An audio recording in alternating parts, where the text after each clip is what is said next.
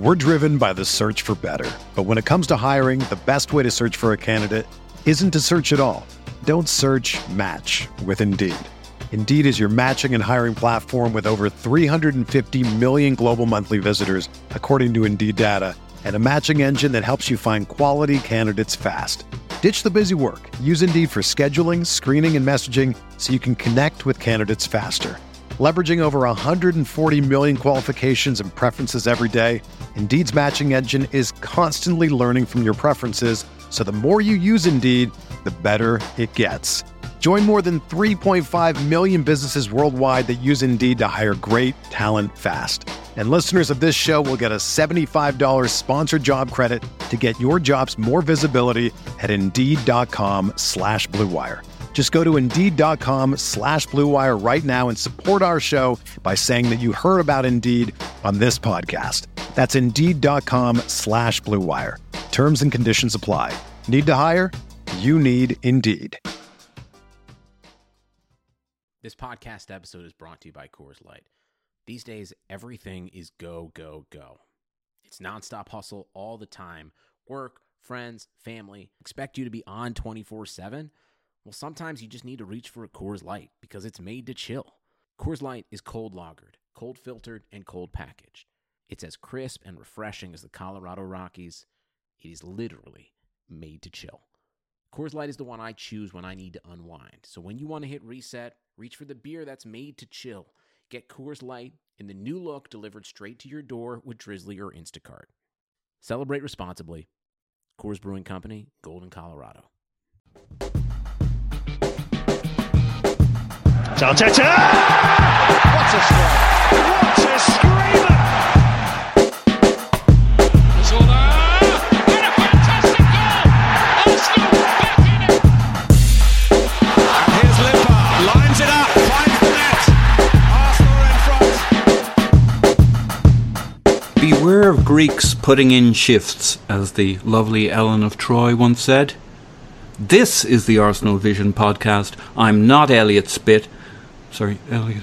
I quite like that one, but uh, we're, go- we're going to have to redo that. Elliot Spit. I like that. So, uh, I thought that was your joke. no, no, it's quite was good, isn't laughing. it? Oh, that's quite good. I should have just gone, shouldn't I? All right, here we go. Right, today we're going to review the Olympiacos game with Clive and with Scott, who we'll introduce shortly. Helen of Troy had a point. Not only that, she had a rockin' ass and rockin' hard tits, but just so you don't think I'm being inappropriate, so too did Brad Pitt in the film Troy. Scott, welcome to the podcast today. Yeah, that Good. was quite the intro. Good, good. Clive, Clive, are you still there? Are you are you sticking with the podcast? Are you joining us? Yes, I am. Hello, hello. Good, good, good. Right. So we have. I- the I'm ready for you know ancient history lesson Oh, with. Paul. Oh yeah, yeah, yeah. I'm your man. Helen, Troy, Carthage, the whole works. I got it covered. So, heck of a game. I ran it through the Crapatron 4000. It's very hard to assess a game like this. And I, I'm going to kick off with Clive here in a second here because he has some thoughts on us playing an away kind of team. My own first pass on this game was that it felt kind of odd the first time through. I watched it a second time, as I tend to do. I quite liked it the second time around, and I appreciated a little bit more of what was going on. But we had a rocky first, whatever, 15 minutes. But then you might do against Olympiacos. Very good team, apparently, in Greece. Maybe not. Maybe they wouldn't survive in the Premier League, but they've been rocking it in uh, the Greek uh, top league this season. Basically, nobody's got a result at their place worth a darn apart from Bayern Munich. Generally, British teams have struggled in Greece, apparently, and certainly at Olympiacos over history. Uh, we're one of the few teams to have got a victory over there. So it, it's one of those interesting games to assess in terms of how good was it. And I think on uh, on reflection, we should be very pleased with that result. Not just the result, but but the performance. Different lineup, quite a quite a bunch of changes. So Clive, you had an interesting tweet about away setups. There were a lot of changes here. Some of them were enforced on the manager with Torreira and Ozil not being available, and that meant that Willock was going to be our number ten, which is a little bit of a, a, a new look here. we had Lacazette up front, returned to the lineup. Uh, Aubameyang on the right and Martinelli on the left, as opposed to the last time they went out, it was Martinelli on the right and Aubameyang on the left. A couple of other big ones. Socrates a right back, and Guendouzi returned to the midfield. So a couple of returns here to the fold. Um, what what's your take on this away team or an away approach versus the cards that were handed to the manager? Yeah, I, I just felt that with Ozil out, obviously he's he's having a baby, not him himself, but his his wife. But and Torreira forced to be ill. I just thought, okay, what what have we got here? Tobias didn't start, and I just thought we looked quite workmanlike across across the pitch. Everybody was like players that generally produce a six to seven out of ten all of the time. We have a number of maverick players that can give us a nine and maybe give us a two. But I just thought, looking at Martinelli, you're going to get a level of performance. Lacazette has just really found a little bit of confidence. Uh, Guendouzi was brought back in. He's quite a hard working player. Um, obviously, Xhaka's a hard working player. The fact we went Socrates as a you know a right back We've seen it, I think, versus Leeds. I don't like it, but it seems to work in a strange way because we tend to, you know, defend with into a back three. So he's really playing right centre half primarily. So it's just how you build up and how you defend. And so I just felt we were quite, you know, with Willock as well. I just felt we were quite energetic, quite workmanlike, the sort of team that I like away from home. And I just feel sometimes when we go away, we focus on what we're going to do on the ball. When we lose it, we get picked off. It looks at our away record the last couple of years. It's not great. So this was a step forward in my in my regard, even though it wasn't pretty. But I felt we were competitive, and I think that's really important. Very cool. So Scott, um, you did a bit of an XG analysis on the games uh, on the game as always. Um, they were very, very busy in the first 15 minutes against us. Pretty intense. It reminded me a bit of, uh, they're not at Atletico's level, but when Atletica, Atletico, um, Atleti took on Liverpool, the, it seemed to me the mo- most important thing they were trying to do was knock Liverpool out of their rhythm to make them feel different to any way they'd felt in any previous game this uh, season at the Wandaloo or whatever their stadium's co- called. The crowd were going crazy. We saw that at Olympiacos. Um, lots of energy, uh, lots of pressing, pushing back, uh, make them aware that they were in a, a, a different spot, a different location, out of their comfort zone. I think this game was played at 10 p.m. in the evening. So here's an Arsenal team showing up and thinking, this all feels different plus we'd quite a different lineup, and I, I kind of think it was what uh, Atletico was trying to do to Liverpool and succeeded. Um, and it seemed like we really uh, took a while to find any kind of rhythm here. Um, what was your kind of feel for the game and the trajectory? Yeah, I think that was pretty much their their style that they wanted to do. They wanted to go out there and really kind of blitz Arsenal.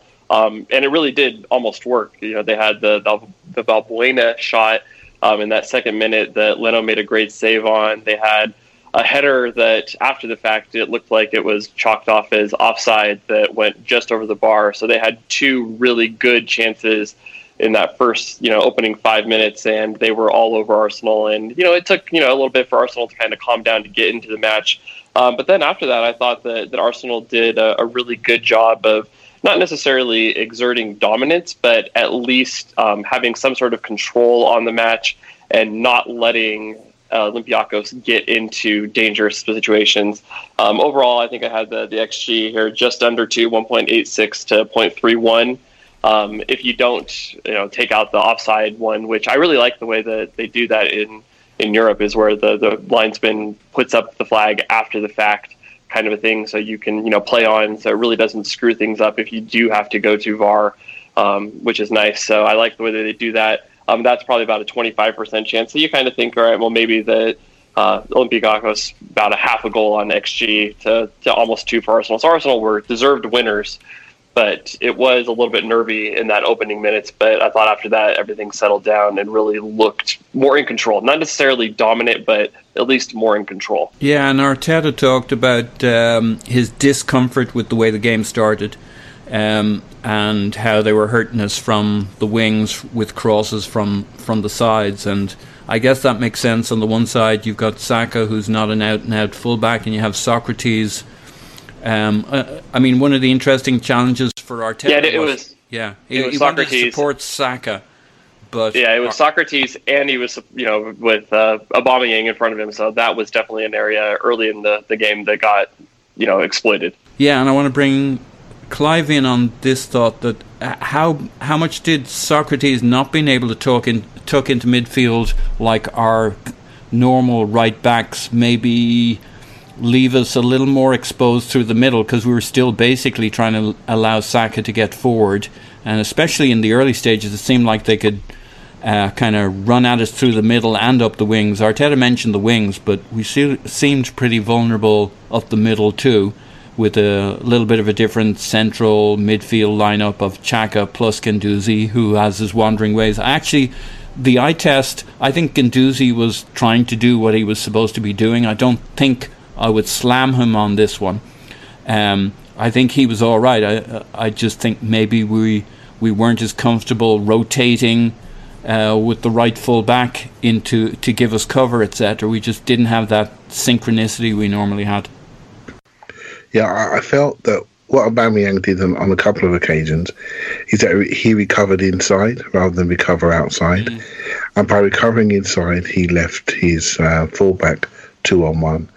And what he had to do just recover into his space. And hey, look, we can debate. Well, I'm sure we'll talk about this later. We can debate if that's an effective use of Aubameyang covering in a straight line on on the touch line. When you got your superstar centre forward, your goal scorer has scored more goals than anybody in the country since he since he joined, apart from Salah. You've got him running up and down on the touchline, chalk on boots. I'm not sure that's the best use of him, but we'll come back to that, no doubt. And he just recovered to the nearest man, and that sometimes was the man inside, when actually he needs to recover to a zone. And that, in fact, he didn't fill his zone, just left his fullback vulnerable on a couple of occasions. Easy cross, cross shot, save, corner, another corner, shot, parried out. It just sort of grew from there. So it's a minor detail, but um, I'm sure we'll talk about later, Paul, really, about the setup, the team, the players individually, etc. So I'll save some of that for a bit later. Yeah, good stuff. Um, Scott, we played with Aubameyang um, from the right here last time out when it was him and Martinelli. Martinelli played from the right. Mar- uh, Aubameyang didn't seem that seemed to be enjoying it in the same way he did.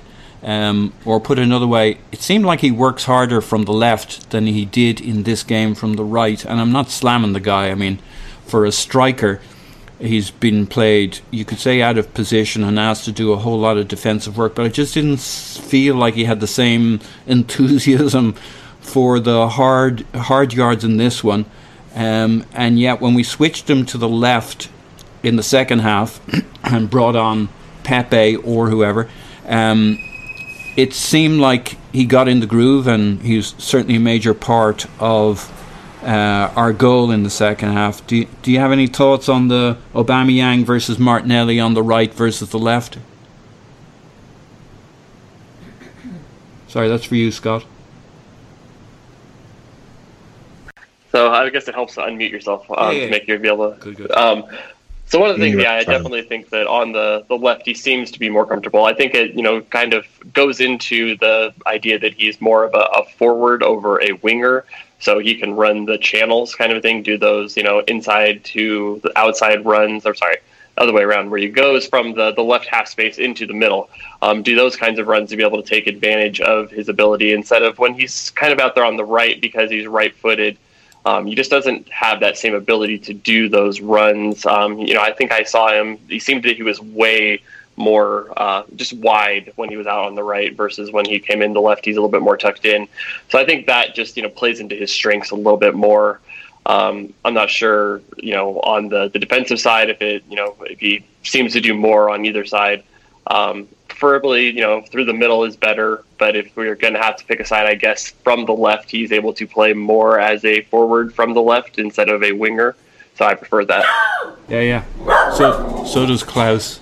Um, Clive. So one of the things you and I have our various frustrations with over time is we'll get off a podcast and we won't have talked about certain players.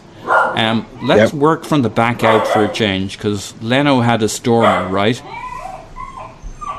Yep, he did, and let's just think it through. So, th- I mean, we've we've all been we've all been fans of the club for many years. Where I felt we've approached certain games with not our best players, even going back to the League Cup final against Chelsea, we played a youth team against them. I think it shows a level of arrogance, and we we're so loyal. We do the things like FA Cup goalkeepers, and we do everything the right way. But I was so pleased that that, that Arteta picked Leno because I, was just watched. generally. Uh, uh, can I just add at this point, like Yeah. on the emotional side, um, I felt it was a bit wrong, right? And, and I don't, I don't think that's a correct opinion. But it's funny how I've been conditioned to think we have an agreement, we have an un- understanding that uh, come hell or high water, we've kind of committed to Martinez, and I felt, I felt it was like I don't know, like cheating or or like uh, we'd broken an agreement. Of course, I'm not in this, This, conversation. mate. I, shall, shall I tell you what, mate? This, this for me was the moment of the night. This is exactly what we need to do. We need to rewire that crap. You don't get any rewards for being nice. We need to. We need to win. We need to recover. I just watched previous to our game. I just watched Manchester United draw. Um, at, was it Ghent or I think it was Ghent away or it Bruges or I think it was Bruges. And and basically, the first goal, the goalkeeper comes out and he he he lost all his distances. It wasn't his fault. The number one thing you lose when you don't play as a goalkeeper is your distances, when to come out. You do lots of shot stopping, lots of saving in, in training, but you don't do that in match decision making distances. And I felt if we didn't, you know, by bringing Martinez in, who doesn't play enough for that size of game, we need to be fair and say, no, this is too important, too important to the club. Best goalkeeper comes in, sharp, all distances, defenders know him, let's pick him. And that tells me that we are a serious football club again. Not some finishing school, not some place where you come to learn and go somewhere else. We're here to develop our name, re establish our name. And for me, the moment of the night was the manager saying, Nope, he's playing. He's the best goalkeeper. I want to win. Why am I why am I taking why am I playing people that can lessen my chances to win the game? Doesn't make sense. So um, I thought it was brilliant and I fully supported it. Yeah, um, I, I think it's indicative of something, and I think you're right about what it means. I, mean, I liked it. I like that you're an utter bastard, Clive, and I like that Arteta's willing to be an utter bastard. You know, his cold black eyes and all that shit. Um, when you look at the betting for the Europa League, because I guess what I took out of that is he's going for it, right? Um, so they'd writ- they we weren't even fa- favorites to beat Olympiacos at one stage. So I was just curious. I'm looking at the betting right now. Not, not saying it tells us anything significant, but right now the Euro. We're building trust, aren't we, Paul? Yeah. We're building trust. Yeah, yeah. No one trusts us yet. This is Arsenal. Why trust us? We always we're, we're flaky. We blow it under pressure. Why you know we're all hopeful what we're seeing, but why trust us now? It's not big enough data set, right? It's not big enough. Uh, There's some of us, like me and like many of us people listening, we're quietly really excited, but we don't want to say too much just yet because it's too soon, right? So, so, but yeah, why should anything change from the outside? We're on the inside, and we're just we're just starting to believe. So on the outside, we shouldn't see too much change in those numbers. Yeah, yeah. Fuck 'em, Clive. That's that's what I say. The people on the outside, fuck 'em. But anyway, we're up to nine to one. Given that we were like uh, less than favourite to beat Olympiacos across two legs, um, things are on the up. So United seven to one, Sevilla's eight to one, uh, Inter Milan six to one. So we're right in the frame. People are beginning to take notice. Um, but it tells me like Arteta's leaning into this. That's why he went with Leno. I was surprised. I didn't think that was going to happen. I don't know how I feel about it still, but I think I like it. Scott? I was just looking at the 538 rankings, and they have Getafe as the, the number one team to win the Europa League right now, which is pretty crazy to me. I think it's Um, pronounced yeah, Hetafe. It could be. oh boy, Only, that's, uh, only, kinda- only in your house, Paul. so Hetafe are like number three in La Liga. I had to check. No, I mean they're a good team. Yeah, Yeah, yeah. but yeah, was, yeah, they're they're quite good. Sevilla's on 40 points and Hetafe is on 42. Um, I'm not getting outmaneuvered on Hetafe this time. But, uh, uh, I mean, no biggie, but it makes you think he's leaning into Leno to start because he's really going for it. But realistically, probably 9 to 1, 8 to 1 probably is our odds, odds of winning this. So those are the calculations a manager makes. So, um, Scott, to give you a, ju- a more a juicy jumping off point here. So Mustafi and Luiz were roundly derided individually as a, and as pairings. And when you look at the uh, number of players that I guess you could say Arteta fixed so far, uh, which is about half our squad, he's ticking them off as he goes along. Um, it's quite impressive. I, I, I think in the last couple of performances from Mustafi, you could say you can see all the seeds of his own destruction. Like it's not like it's all gone away, but it's a thin line for every player, and he's staying on the right side of it for the most part. What is it about Mustafi, do you think, that Arteta is leaning to? I mean, he's very front footed. He's good at the headers, but he's also good at the. He- with a high line, he's pretty good at pushing up if he doesn't make the dumb mistake. Yeah, he's, he's he always has a, a few of those, and you know I was actually talk, bringing about up today is that he really had probably a couple of bad decisions. Um, one of them, you know, the the foul that he committed right towards the the end of the match, where he you know dove in and gave Olympiacos a, a free kick in a dangerous spot. There was one you know pretty bad pass that he made. So those are not going to go away.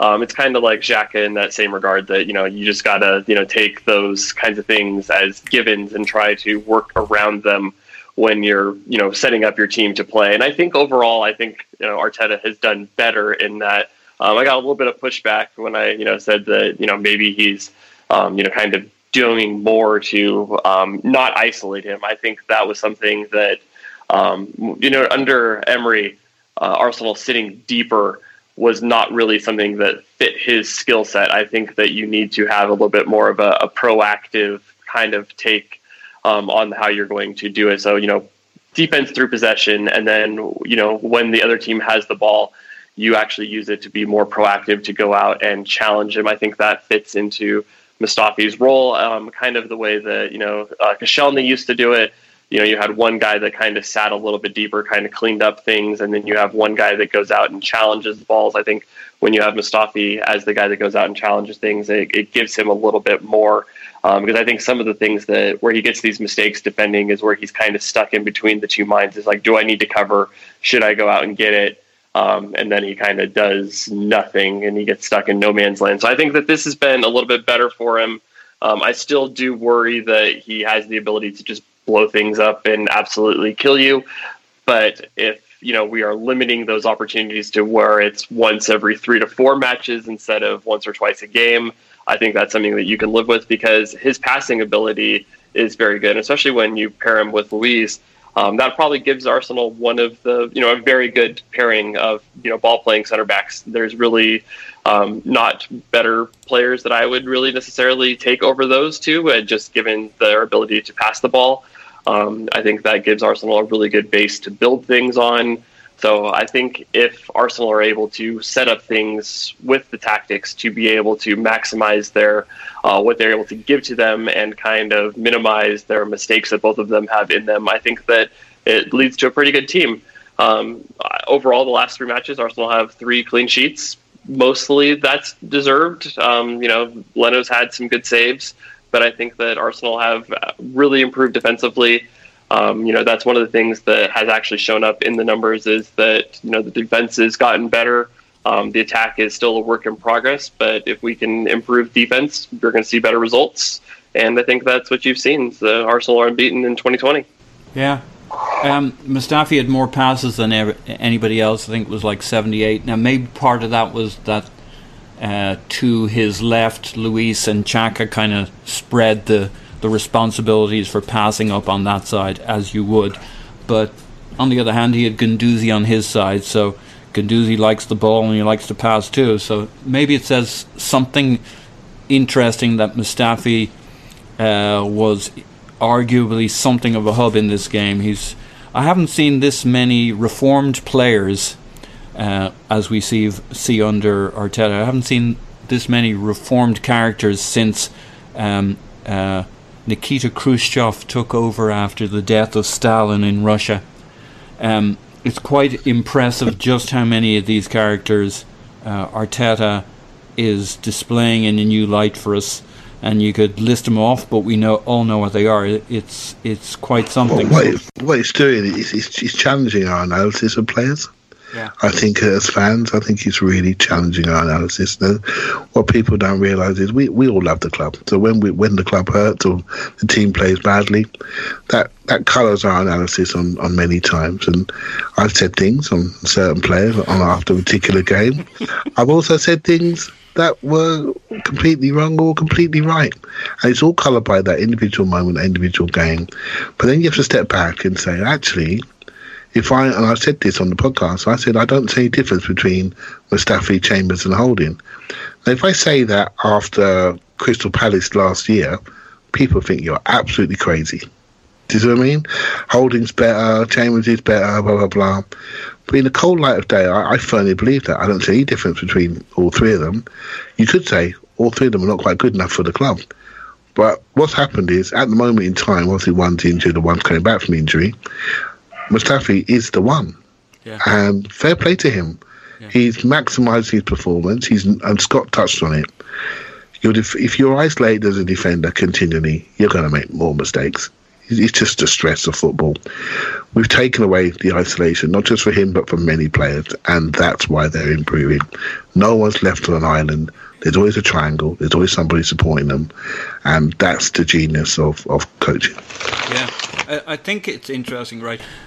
We go from what you said, which is I think we could all agree that Mustafi is not necessarily the level we want at the club, but we go from that to he's utterly shit, probably because he was being utterly shit. Uh, and you can say that about other players. I mean, Xhaka was was goddamn terrible for a while, but it. Uh, and I think we know this, but you just you lose your mind, right? Um, you know it's not just about the player. We all knew that Mustafi was at one stage uh, somewhere between very good or passably good, depending on your opinion of the player. Same with Xhaka. We all rated him highly at one stage, and then we're all looking at this guy trying to work out what the hell it is. And So, uh, so, so, so yeah. Paul, that's a, that's a really good point on Xhaka, right? So, let's just take ourselves back to last September, October, where he was named captain of the club. Hmm. Half the fans in uproar, right? Um, booing him off the pitch for whatever, for whatever reason. Let's not go too deep into it because people will say, well, he did this, he did this, he did this. That justifies my actions. I pay my money. Well, I don't agree with that, but hey, here's what it is. Um, booing him off the pitch he's now got a new role in the team, which none of us ever, not one of us thought about. How we, we did say that we need to reduce his space, but I couldn't see him playing almost like a left half. No, I couldn't see that. I didn't. I didn't see that. He's come back into the team, and everybody's just gone quiet because now they can see what the players saw when they select him as a captain. They can see the leadership. They can see the control. He's absolutely undroppable yeah, you know, and he is undroppable, and that's the truth. So we don't always know, and so I just think what Arteta's done to many of us, he's made us look at ourselves, think, shit, maybe you know what, I didn't read that player right, I didn't read that player right, and I think he's great, and it, it makes us, you know, add a little bit of humility. Um, it doesn't make us unintelligent; it just makes us human, and just like the players, funny enough. And so maybe we need to get back to doing a little bit more what our jobs are, Yeah. which is trying to be a bit more positive. Although the trauma of defeat drags us into negativity, you know. But but I just that's what I wanted to say. That it's challenging our analysis of footballers, and I think we can all do better at that. all of us. it's humbling in a way because I mean I've I've probably known has been quite supportive of Mustafi. Uh, I've generally always liked Luiz, Xhaka, etc. Um, but I, I kind of defend them on the basis that I remember when they weren't terrible, um, which looks pretty hollow when they are being terrible. And just to me, it it tells me about context, about kind of the ups and downs of football. It's who you're who you're playing next to, um, the system that's been set up, how everybody's been coached, not just you. And when you look at the characters that have been reformed under Arteta, from Mustafi, Luiz, Xhaka, you know, help me here, Pepe to some degree, uh, Ainsley Maitland-Niles, which is a really interesting one because he was maybe the first player Arteta fixed, and yet we don't really see it. Took um, it took Sokratis not only to have cramps in both legs, but then to twist his knee for Maitland Niles to get on the pitch. But we won't get into that one right now. That might divert us, and we've kind of talked about that one before. Like, and on and on. He's turned these players into something that maybe they were before, or maybe they weren't. Um, coaching's a very interesting thing, and Mr. Unai Emery, for all his comments about how uh, the team ain't doing better than we when he they were under him this season. I don't think that's true anymore, and I think he's done himself a disservice by. Uh, and I under, we all understand why he says what he what he says, but when you look at individual player development this season from just a couple of months ago, uh, Arteta's done a phenomenal job and hopefully that'll start to show up in more and more results. Uh, any thoughts on that, Scott? Um, well, I mean, do you want to just make the, the clarification? It's not like I'm saying Mustafi is the greatest player No, no. and we should we should we no longer need to have a center back on our summer shopping No, list. I'm just you know I'm happy that he is now uh, at least somewhat passable center back, and he, I no longer want to you know you know pour bleach into my eyes when I see him on the team sheet. Um, Look, me so as his I- I- defender, I, I don't think he's great. I think he's fairly good and fairly useful when he doesn't pull a Mustafi, um, and that he shouldn't be the reason our season goes to goes tits up. Basically, we don't Exactly. have any players that on their own are enough. That a, co- a good coach shouldn't be able to find a way for us to be an effective team and regain our uh, where we should be in the league, uh, given a proper run. There- There's no one individual that starts for us that is enough of a problem that derails us. Is guess basically my view, and uh, I guess I think when we all pick one player out and go for him, that's when my my hackles or hackles the thing that that's when that characteristic I have comes up. I mean, uh, I I I find it difficult to go against. I was thinking the other day if I was picking the team, if I was the manager and I was picking the team and I was doing the pre-session, I kind of tell them what we needed to do, and then I say, uh, "Listen, guys." Now you know what I want you to do. Could you, among yourselves, pick the eleven? That way, I wouldn't be the bad guy. But um, I do have a little issue calling out guys uh, as players, but I can call out play- players in terms of performance because I think they're all at some level passable. Um, so, Scott, I cut you off there. Um, w- uh, interested in your take on Xhaka's role. Uh, uh, so, Arteta talked about Saka not really being a, a, a full back again. Um, and we should wax lyrical on Saka, especially in the second half as he got going, um, and and what he does. I think his delivery is really, really good. There was one game we had a little while ago. I think it was a cup game. I can't. I should remember the game. And his delivery was off, especially in the first half. And everybody kind of uh, threw their arms up about Saka and his delivery. And I'm like, but he's actually got a uniquely high quality delivery, whether it's a, a high cross or a, a low cross or it's on the end of a dribble. And he's showing it again and again at the moment that he just has a level of quality. Um, I don't truly see him as a fullback, but on the spectrum of your uh, Trent Alexander Arnold whipping in crosses or a creator um, as opposed to a player along the wing, and then just taking the context of how we allow that to happen with Xhaka and um, in the in this game Martinelli originally on that side. That's normally a good pairing, but it didn't super pay off in the uh, the first half. What was your take on the the Xhaka and context context, and also where you see his trajectory as a player? Um, so I think that you know Xhaka is an important player for Arsenal. Um, he's one of the, the, you know the guys that actually is the the connective player. So it's one of those things that's hard to put um, you know a great value on statistically, but he is the guy that will move the ball from deep positions into the attacking third. Um, so I think that that's a, pretty valuable skill to be able to do, and you know it's something that um, you know as you move the ball closer to the opponent's goal, it becomes harder and harder to do, and you could see that that's something that he does at a fairly high rate. Um, it was something that we used to um, depend on Mesut a lot to be able to do for us, but. Um, when he was out of the team, we seemed to get kind of lost doing that. But I think actually moving Xhaka a little bit further back has allowed him more space and time to be able to play those kinds of balls, um, where he is not getting you know the instant pressure as soon as he you know gets the ball, um, where he can't you know pick his head up and now go pick those passes because that's something when he is given space and time. He is probably one of the, the best passers, um, you know, at least you know the, you know the top few, few percent in the world at finding those kinds of passes. So I think that um, being able to do that for him is good. He led the team in final third entries with 10. He had seven progressive passes. So a progressive pass is moving the ball uh, 20% closer to goal.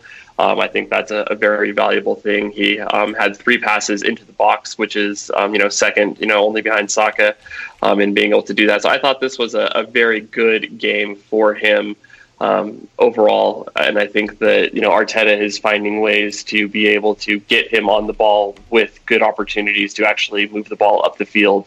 Um, you know, by moving that back to a little bit more the the Pirlo um, kind of a, a, style. Yeah, yeah, good stuff. So Willock was a very interesting topic. Um, uh, Elliot um, happened to voice the view that he was terrible and then he dialed it back a little bit. He doesn't think he's Arsenal caliber. Um, his calmer take was the best moments he has are good, but his level in between those moments isn't high enough. So when I was watching Willock, especially first time round, I was struck early on that his touch. He doesn't have the soft feet. He didn't control. He didn't have the touch. He spilled the ball, and in at a time when Arsenal was struggling because they were pressing, uh, and we were spilling, um, it didn't help us. But on the other hand, this seemed to be a game that he grew into, and that his ability as an athlete to stride forward with the ball, his decision making uh, on the counter isn't always great, but it's hit and miss. On the other hand, it seemed like a big part of why we pushed forward and why we got into the game. And after about 15 minutes or so, I thought we were clearly the better team and clearly the most uh, the team voted most likely to do something in this game. Um, any uh, any thoughts, especially in the context of an away team where maybe we're we were expecting not to have as much uh, possession against uh, Olympiacos as we might have liked early on. Any thoughts on the the choice, uh, Clive, of Willock over Ozil, and was that an opportunity presented to the manager? to go a different way, given that Ozil wasn't available. So, so Willock, he reminds me of a classic academy player. So, I've watched, I've watched a lot of academy football matches, and sometimes you have a player that's just quite good. You can see it. When it comes to the crunch, they make a decision which is for them. It's not always the right decision. So they either they dribble, think okay, they dribble, and they go. I call it the dark side. You go into an area onto your wrong foot, where you're not maximising where you're going, but you just you're just feeling yourself a bit. So you go to the, you go rather than to the light, you go to the dark. I think no, get back on your strong foot, pop it and go. He just needs to simplify and relax, and focus on the basics. So Immediately when Willock plays, we compare him to Ozil. So there's not many players in the history of football that receives the ball in a half turn better than Ozil. So everybody else in comparison is going to look crap. Going to look ugly, going to look unbalanced, going to look like they're falling over. Because he has made his career of receiving the ball smoothly on a half turn and taking it in one movement and moving on. So Willock looks ugly. He needs to work on that. He needs to be more consistent. He needs to work a lot harder on his preparation to receive the ball body shape, really key. Knowing his picture as the ball's coming, pop it, go. When he goes, he, he's now playing his game. He's playing the game that he wants to play. You want to go with me? Well, come and run with me then, because I think I can outrun you. And that's what he needs to learn. He needs to work a lot harder at the, the initial phases of his game, so that the good things we all know he can do, which is traveling, connecting, one twos, driving, they will become more apparent. So what we saw in this game was inconsistent receiving of the ball and inconsistent final movement of the ball, final decision of the ball. And so we got this mixed match of a game. What we didn't get, we didn't get an invisible player. We got a hard working player that was was we could see him. We wanted more from him, but he wasn't letting us down on cutting off passing lanes. He wasn't letting us down on pressing. I felt he played like a second striker at times. So I was thinking, well, we've got a second striker on the touchline. Why don't we play him there? Do you see what I mean? So, yeah. so I was I was conflicted, Paul, with this one. Do, yeah. you, do you understand me? He he likes a bit of space in midfield. We saw him when he played against. Uh, Newcastle in what was it the first game of the season where he played as a 10 and they just clogged the middle and he didn't look good and he struggled because he doesn't have the soft feet in tight spots in this game when he got the ball okay, there were there were moments he didn't control it and moments of tight space, but there were also moments when he turned a player, his athleticism, and when he goes past a player, they stay gone past, if that's an actual English expression. Yeah. Um, he yeah. does power up the the middle. He does, like if you're a defender, you're like, oh shit. Now his his final decision needs to be worked on. He needs to be calmer on that. Uh, sometimes he plays it out to his left when there was a man open on the right, kind of thing. Uh, sometimes he doesn't release at the right moment, and he'll grow into that. Maybe a bit cooler. Maybe he'll ne- maybe that's something you should always have, but he doesn't quite have it. Still, in a game like this, where it's going to be back and forward, I felt he drove us up the middle of the pitch quite strongly. And you know, contrast to Elliot's view that he he he probably shouldn't be pulling on the pitch for us. Uh, I, I, don't, don't, don't throw Elliot on the bus. Yeah, no, completely. Well, this is the time to do it, Clive, because he's not here to defend himself. But uh, I'm not saying I'm right. It, I think this is an interesting thing to play out. Can he? Gr- I see what Elliot's saying. Uh, uh, I can see the flaws in his game, but also I was pretty excited about this player in preseason, and I think he's been a bit disappointing this season. Uh, fairly disappointing, I would say. Um, but he still has some significant attributes. Um, but I was kind of uh, no great scientific view on it. I thought he drove us forward, and after about 15 minutes, we looked like the best team. And it wasn't because Martinelli was having a game, a hell of a game on the on the uh, what was he? He was on the left, or Aubameyang on the right, and and uh, Aubameyang wasn't, or sorry, Lacazette wasn't having the world's greatest game in the first half. I'm not saying none of them did anything, but a big piece of that was, I would say, Willock pushing us forward and Saka on the left, because it certainly wasn't Sokratis on the right. Um, God bless him. So, Scott, what, what, how would you parse this? Um, well, I was actually pretty surprised that you know that was one of the things you know we um, you mentioned earlier is that when he plays the ten, he can sometimes get lost. So in this one, he actually had 49 touches, so um, that puts him right about in the middle of you know the other um, you know our other forwards that we had on the pitch. So um, I thought that was at least positive that he was able to see more of the ball. Um, I think his decision making when he got the ball could have used improvement. Um, I think he, you know, looking at my my value added stuff, um, he, you know, you know, kind of, you know, canceled out his good things with his, some of the bad decisions he made. So it was kind of a, a mixed performance. It was nice to see him be able to get more involved um, instead of kind of disappear or mark himself out. Um, his ability to move and carry and drive with the ball um, was definitely a positive. But I think, yeah, you're right. I think he needs to make some better decisions when he's actually going to pass the ball. Maybe it is simplify the game. Um, you know, trust your teammates, kind of a thing. Don't you know force yourself to do everything all by yourself. Um, so I, I, could see some talent in there, but I'm not sure this was his, his best game overall. Um, and yeah, I do have questions if he's going to be able to, to stay at this level that's required. Yeah. Um, right.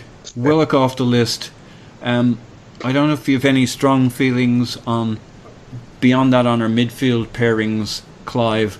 But if not, let's move on to Lacazette. And obviously, you've said a lot on Lacazette. But it was an interesting game at this one in that he still doesn't really seem to have found form. He had some good opportunities there, um, but it, it does seem to be crying out to play Aubameyang through the centre, and we've we've committed to Aubameyang on the wing, even to the point of replacing Lacazette with Nketiah instead of Aubameyang last weekend, which I was all for. I kind of buy into us having a system, but less so if we switch Aubameyang to the right because that's quite a different look from Aubameyang. If we were leaning into Aubameyang always from the left, then my take on last week, the last game makes a bit more sense to me, which was, hey, we're keeping a particular structure, so we're going to play Nketiah through the middle. Lacazette's still struggling. Uh, that's two goals in two games, so it's a strange kind of struggle.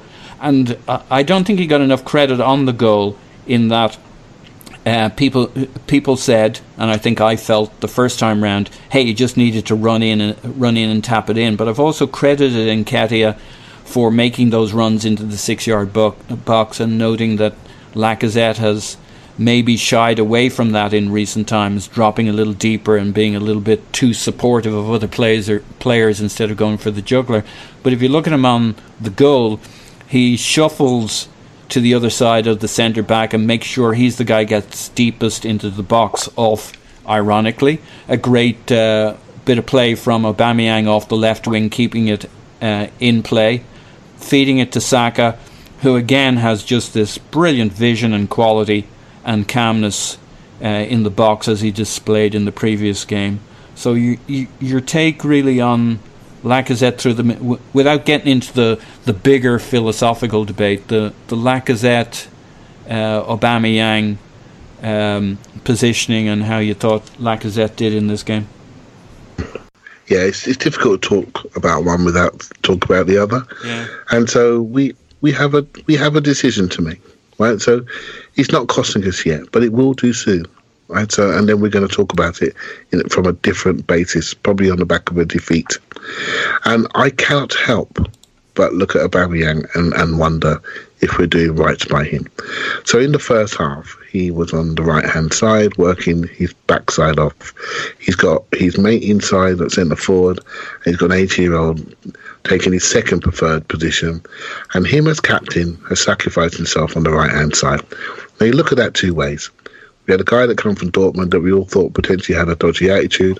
Well, his attitude is exemplary, ex- fantastic, shall we say? But I can't say exemplary.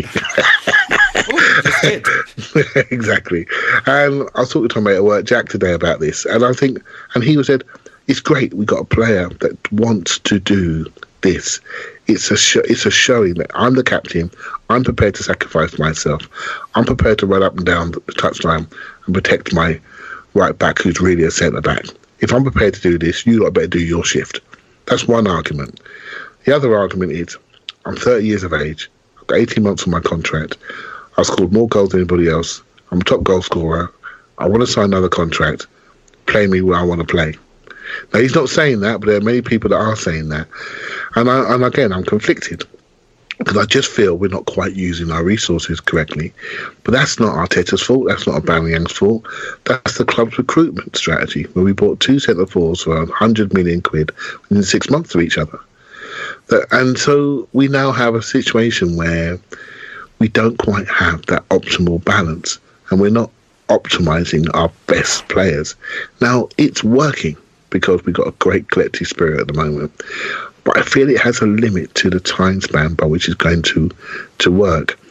Now, Laca in this game was was quite sharp. He was quite progressive. We could all see the confidence has returned. He was a bit better. Should have scored a couple of goals. Scored one. Great goal. Great movement, as you alluded to, Paul. But I can't help but walk away. On Sunday, I felt, can we get Pepe and Aubameyang closer together?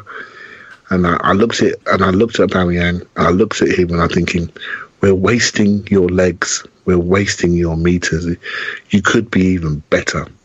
You know, we're running him into the ground. He was limping towards the end. And I'm thinking, is this smart? I'm just not sure it is.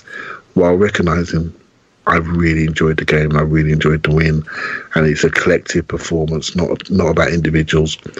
But special players are special players, and we need to nurture them and need to protect them. And I'm just not sure we're quite getting this right. Yeah, Scott. Um, to me, we looked a lot better, and we got the goal after uh, Pepe came on. Of course, Ceballos had come on at that point too, but uh, Pepe came on. He played on the right. Uh, Aubameyang switched to the left. We still had Lacazette through the middle. Um, Aubameyang and Saka. We've talked about Martinelli and Saka having a good relationship. I didn't think they quite clicked in the same way in this game, but Saka and Aubameyang were key on the goal. Uh, Pepe from the left, I thought, really gave us an energy. Um, so kind of now maybe there was a reason we rested Pepe in this game because he, he's played quite a bit. He's begun to play quite a bit under uh, Arteta. Um, maybe Arteta felt Martinelli was due a game because he he he'd left him out in the last game. Um, what's your take on the front three in general? How how you like us to line up? What's our best front three? I, I assume maybe you lean into Aubameyang and Pepe on the wings, um, and why it took us so long to really kind of push it home in this game. Yeah, so I think if you're going to put, uh, you know, Aubameyang on a wing, I think he's got to be on the left hand side. Um, so that probably cuts out Martinelli for most games, unless if Aubameyang is going to be through the middle. Um, I think Pepe is starting to get more comfortable within the team, so I really like him out on the right hand side. I like having the, the inside forwards that you know Arsenal are able to kind of do, where they're both able to to cut in. So the inverted wingers um, gives us a little bit more of the you know the the goal threat. So we're not you know so dependent on our center forward to do that, and especially if you're going to play a number ten that's going to be like a, a Mesut Ozil, who isn't going to be a second striker, who isn't going to get you a ton of shots. I think you need your shots to come from out wide to be able to get the the overall volume that you need. So if we're going to talk about which ways to line up, I think that's kind of my my preferred way to do things. Um, I thought Lacazette had a, a pretty decent game. Um, you know, if we talk about what the, the job of a striker is, is to get shots and then you know try to get shots in dangerous spots. Um, he had five shots in this match, and he had the the three biggest chances. Um, you know, he converted one. Um, probably should have converted a, a second one. Um, but overall, I thought that was a, a pretty good thing. his hold up play in this match wasn't as good as it's been in other times, but I thought that he did pretty well um, overall doing that. So if what we're looking for from a, a, striker is to be able to, to get the shots, he did what he was supposed to do. Um, so if he's able to do this in further games, I guess it's you know makes it harder to justify dropping him, especially if you're able to get at least a pretty good amount out of Aubameyang. You know, especially if he's going to be from the left hand side, I think you can make that calculus work. Yeah, Clive, any take on the front three and how we played yeah. this game and going forward? I, ju- I just think um, I-, I thought Martinelli was very very sharp in this game.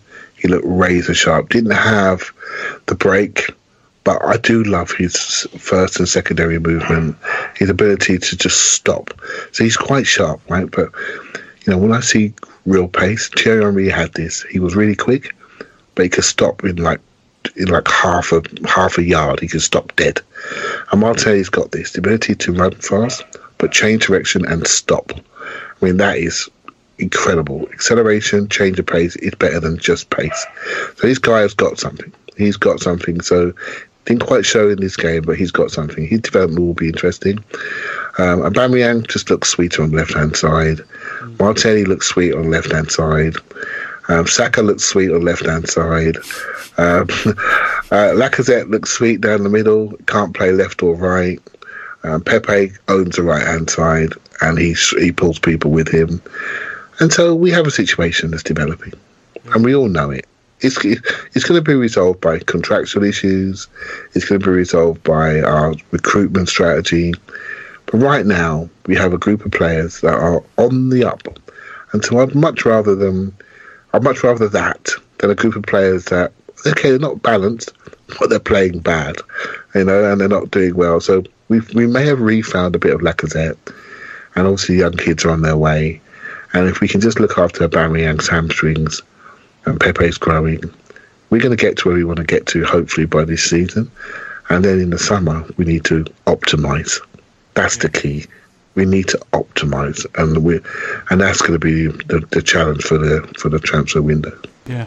look, I'm going to do a little voice of discord here, and maybe it's not my brand, but I actually didn't think the front three were doing great until we made the changes. I thought Aubameyang, as we kind of intimated, was much more suited to the left hand side. I didn't think he was really enjoying it on the right, and I don't think he really gave Sokratis the full coverage that he generally gives Saka on the left. And maybe that was part of the design. Maybe part of the reason uh, we played him up the right was because hey, we've got a centre back at right back, so we're kind of covered defensively. But I, I didn't love it, and I don't think he loved it. I thought Martinelli struggled uh, a little bit in this game. Um, I mean, you can see all the reasons he's good, but um, maybe if uh, Lacazette had put that that chance away that uh, Martinelli set up for him in the first half, maybe uh, my narrative would would flip. But I still, this wasn't probably Martinelli's favourite game, and I thought Lacazette still looked, uh, although he was busy, um, he just, you know, when he flopped in the box for looking for the penalty, it just seemed to be of a piece that it's a guy who's still, str- despite the fact that he's just got a goal, and hopefully this goal is put puts him over the the edge, kind of hits the tilt here to where he's feeling good about himself. I, I, self. I thought Lacazette continued to struggle, um, and it was maybe the area of the game uh, on the pitch because I pretty much liked how we played from about 15 minutes onwards. I really think we took it to them, um, and we were busy up front, but just the guys weren't weren't really hitting it and weren't in position, particularly Aubameyang. I thought, obviously, when Pepe came on and Aubameyang uh, moved to the left, um, that and maybe it's a small sample size with Lacazette, but he he seemed a lot happier uh, and a lot more positive, and of course he got the goal, so there's a bit of narrative in there. But anyway, we we won't split hairs over it. Um, small sample size, even if it's the full game. But uh, we've seen um, Arteta slow, redolent. I don't know if that's the right word, but I want to use it anyway. Redolent to move to subs early in the game, but he was quite proactive with the subs in this game. Um, any thoughts as to why he went that way, Clive? Mm, I think I was a bit surprised. I was I was screaming for Willock to come out because I just felt we were butchering chances on the break. You know, and I just felt we needed a little bit more touches on the ball. So I was thinking, let's get Ceballos on for Willock and then go from there. But I think he brought Ceballos on for Martinelli, which I didn't really see. And um, and then brought Pepe on for Willock. I think that's where he went. And so and then we, we, kind of got we the Martinelli thing, uh, Clive. Just and I could be totally wrong, right? Because I haven't seen the whole game again, but I did feel Martinelli was not not fully firing, and that was my guess for why he did it. It, it was Yeah, kind of an odd one. He brought Willock over to the Martinelli side, right? And Martinelli and Yeah. Willock was then covering for Saka, but he didn't stick with that one too long. Then he brings on No. Pepe for Willock, but it was it was kind of hard to pick through the reasoning there. Yeah, exactly. So you, you take a, a centre mid who can play really, he's an 8 or a, a 10, just about, and stick him onto a wide left striker position. And then you keep your best wide left striker on the right hand side covering the centre back. And you sort of waste a few minutes there, you know, and um, and I, Ceballos comes on, and I really like Ceballos in this game. I really thought he got to the pace of the game really quickly. I thought his start position was fantastic. He went deep when he had to. He got high when he needed to. He showed he showed for people. He created triangles over the pitch. I thought, yeah, you're you're you're liking this. I thought you look you look really good, and I thought he really showed maybe some of the shortcomings of Willock in that position, which he should do. His experience and where he's played and how many games he's played, but I thought he did that. And then Willock comes off, and then you flip a Aubameyang to the left, and you flip Pepe to the right, and suddenly it all looks good Yeah. and and it, it was it was instant to the eye. You know, your eye never lies, right? It's instant. Oh, this looks good. So Bamiyang's body language certainly looks, looks better. You know, he knows he's supported by somebody.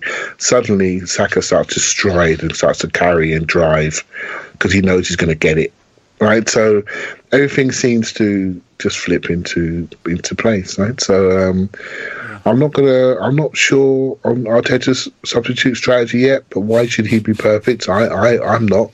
When I make subs at the weekend, and uh, and I'm 106. He's only 36. Right. So um, so it's it's a matter of it's, it's going to come in time, and the more the, the pattern gets put in place, I think people know their slots. I just think it becomes something that he grows into. But hey, look, I thought they both made an impact in their own way, and it, it led us to dominate the last few minutes of the game. Yeah, that was my feeling. He got the first sub wrong, but he fixed it with the second sub, and suddenly all the players on the field made uh, made sense to me.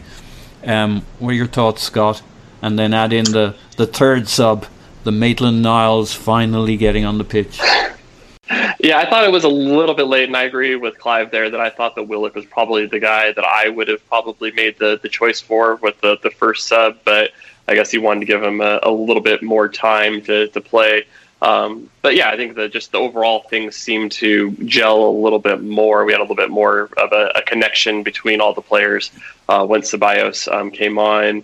Um, I thought that Pepe looks, you know, just more much more comfortable starting from the right than Aubameyang does. So it just gives the team more balance, and just you can see that players feel like they're in their their right position, and it was a little bit more comfortable. So um, did he need thought, to make the two subs at the same time though to get this effect? I mean, logically he did, but was there another way to go? I mean, he needed to get Aubameyang on the left and Pepe on the right, and Ceballos through the middle really to get this this setup and you couldn't do that with one move for obvious reasons.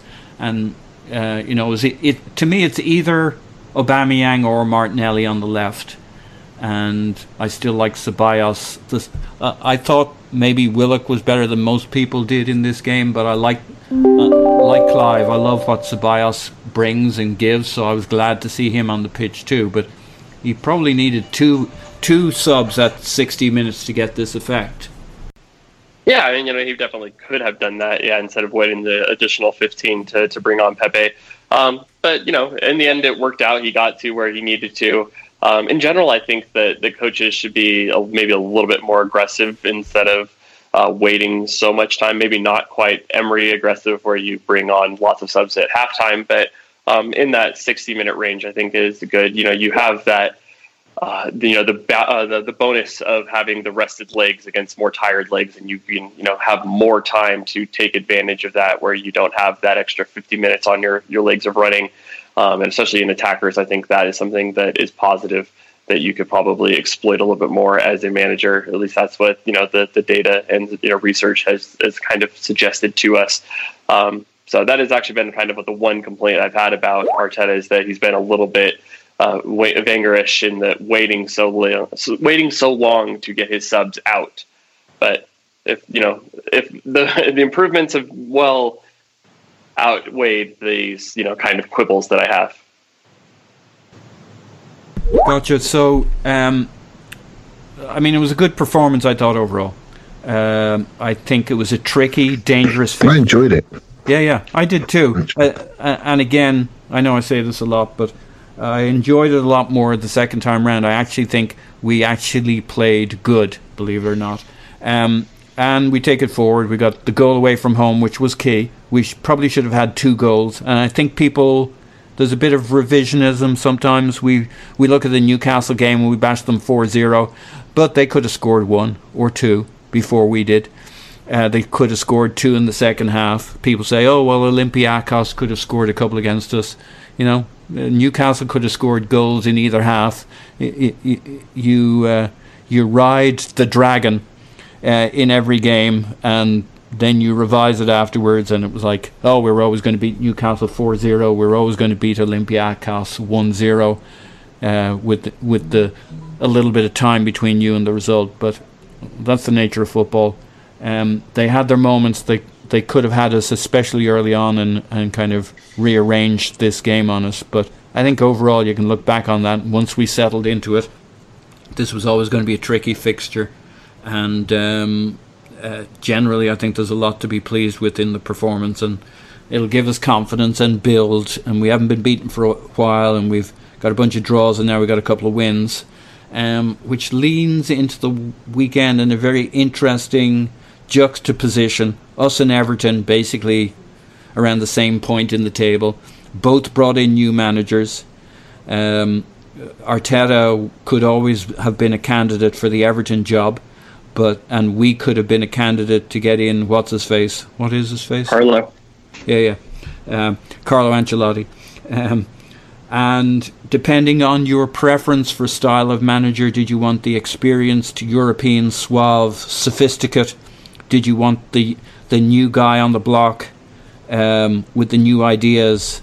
The the Pep understudy who's now going to uh, uh, break off and do his own thing on the road and try new stuff and take a risk. Well, we went with Arteta, they went with Carlo Ancelotti. They got our sloppy seconds by all accounts. And now we face them at the weekend, and many people think Everton have had the better start. But we're coming up for air now, so this and it's at home gives gives us that little advantage here. Um, how do you see this one shaking out, Clive? How do you think we'll approach the game, and, and how do you feel on the we went with Arteta, they went with Ancelotti? Yeah, I think it is. Um, it's a tough one. It's almost it's a little bit like Mourinho as well, isn't it? With with Spurs, we sort of know that manager. Um, we know what he is, and in a strange way, there's many, many, many people wanted us to do the unknown.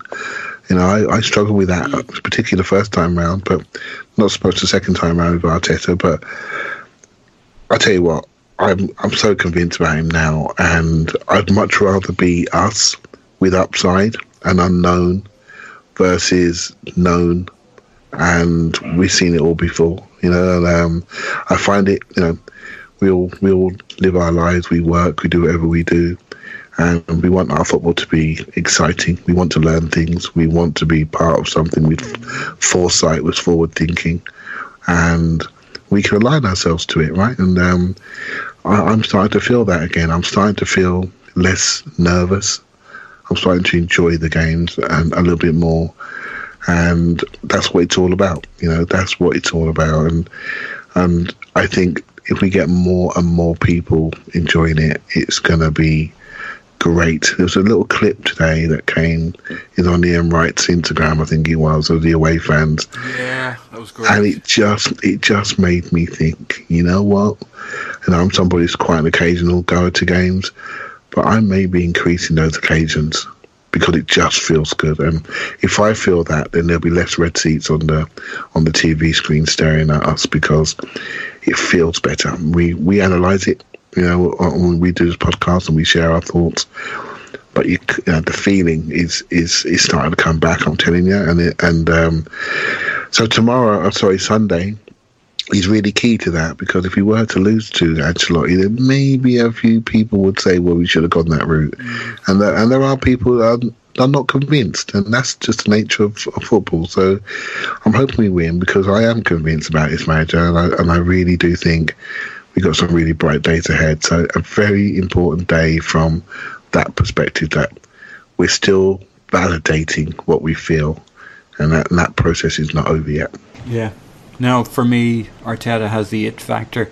Um, he has something a little special, but we'll time will tell on that one. But he's fixed so many. Pro- the speed at which he fixed players is what astounds me.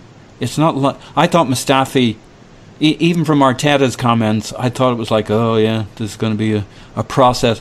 He fixed him by the second half of Chelsea somehow by getting the team behind him, by using Mustafi's mistake and saying to those players, look, guys, you all make mistakes, but what this is all about is backing your fellow players and bailing them out. And he used that to, to solidify the team. And I don't know what what voodoo magic he works with each player, but he seems to have gotten a tune out of every single player almost a- immediately. to that end, Paul, there was a moment when Mustafi stu- played a crazy ball mm. from deep in his area into the edge of the area, I think, to Guendouzi, and it was the wrong pass. But as it went wrong, the reaction to cover that mistake was like frenzied. Yeah. And I thought, that's great. It didn't cost him. It didn't embarrass him. It was a Mustafi moment, but this time everyone bailed him out. And I thought that was really, really good. Yeah, better better distances, better structure, better understanding, um, and just better mindset individually and as a team is paying off. So, um, uh, oh, just before I switch to Scott and ask him on the the Ancelotti and the Everton lineup, um, uh, the video you were talking about, Clive, that's the one with he, Ian Wright's in the stands. He's kind of on his own, and somebody's got a taken a video from behind him on their cell phone, and the Arsenal yeah. fans are singing the Ian Wright song. yeah. Ian Wright's shouting "I love you" at them, and it's just like it's magic. It's like. Uh, like basically a couple of thousand people singing to Ian Wright and him shouting "I love you," and like the club's just we're the the mood of the club, uh, as you alluded to, we're just it's on the way up, and people are enjoying their football and enjoying being supporters again, and it's a beautiful thing. Scott, uh, Carlo Ancelotti, don't ruin it for us now. Carlo Carlo Ancelotti at the weekend, Everton. Um, how did you feel about the the connection, the the links to Carlo Ancelotti and Arsenal, and how do you feel about the the fact that we went the uh, Arteta way, and it feels like we had the choice? Um, well, so I always was leaning towards Arteta as the guy that I wanted. I, you know, I felt that he's the guy with the upside. You yeah. you know what you're going to get with Carlo, and he's a very good coach, and you can see that um, he's done very well with Everton. Um, I think even looking at you know the Napoli team since he's left, um, they have not gotten better. So he was definitely, I don't think, the problem with that team. So I think that Carlo is a, a very good coach. Um, I think he would have been good at Arsenal but I don't think that you know, given what Arsenal are trying to do, um, you really have to go for that upside, and you have to you know take a big swing at somebody who can you know not just be good but can be very good. And so far, the early stuff on Arteta um, hasn't changed my mind on that. Um, I think that Everton are doing well. Um, they, you know, they have some of the, the highest points. I think really only Liverpool has um, more points since he took over. But then you also look at the schedule that they have played, and it's been a, a relatively easy schedule. They have Burnley, Newcastle twice. Um, they've played Brighton, they've played West Ham, Watford, and Crystal Palace. So that is a, a who's who of not great teams. So they have been uh, winning games, but they have not really necessarily been challenged. So their upcoming schedule is very tough. So they face Arsenal, then then Manchester United, Chelsea, Liverpool. They get a break at Norwich, then they have Leicester and Tottenham. So this really will probably be the stretch that determines who is going to, you know, really have a chance at that top five spot now that Manchester City are banned. So I, I really do feel pretty confident that Arsenal can get a result this weekend. Uh, my model actually has us about 50% um, to win. Uh, looked at the 538 and they have us at 42%. So um, I think there's a, a, good chance that Arsenal come out with three points from this. Hopefully, that we can keep our defensive record going. You know, get a fourth clean sheet in a row. You know, really just get the confidence going. I, I, I think that things are starting to look good for Arsenal, and I, I hope that you know we're able to continue that. I thought you said your mom had us at fifty percent. I'm like, I don't give a crap what your mom thinks. Is that where you're getting your stats from? Turns out you meant you were saying model, but uh, yeah, look um, life comes at you fast. Everton's got quite a run in. I think we've got a reasonably okay schedule through February and March, build some momentum. So we'll we'll see where it's all at there, but should be an interesting game. Hopefully, a fairly open game. Um, and you never know what your lineup's going to be with uh, Arteta and Arsenal at the moment. So on to the weekend. Well, listen, thanks, guys. Uh, let's wrap up here. Uh, thanks for everybody uh, for listening. Uh, Elliot will be back next time round, I'm sure. Uh, thanks for bearing with us, and up the Arsenal.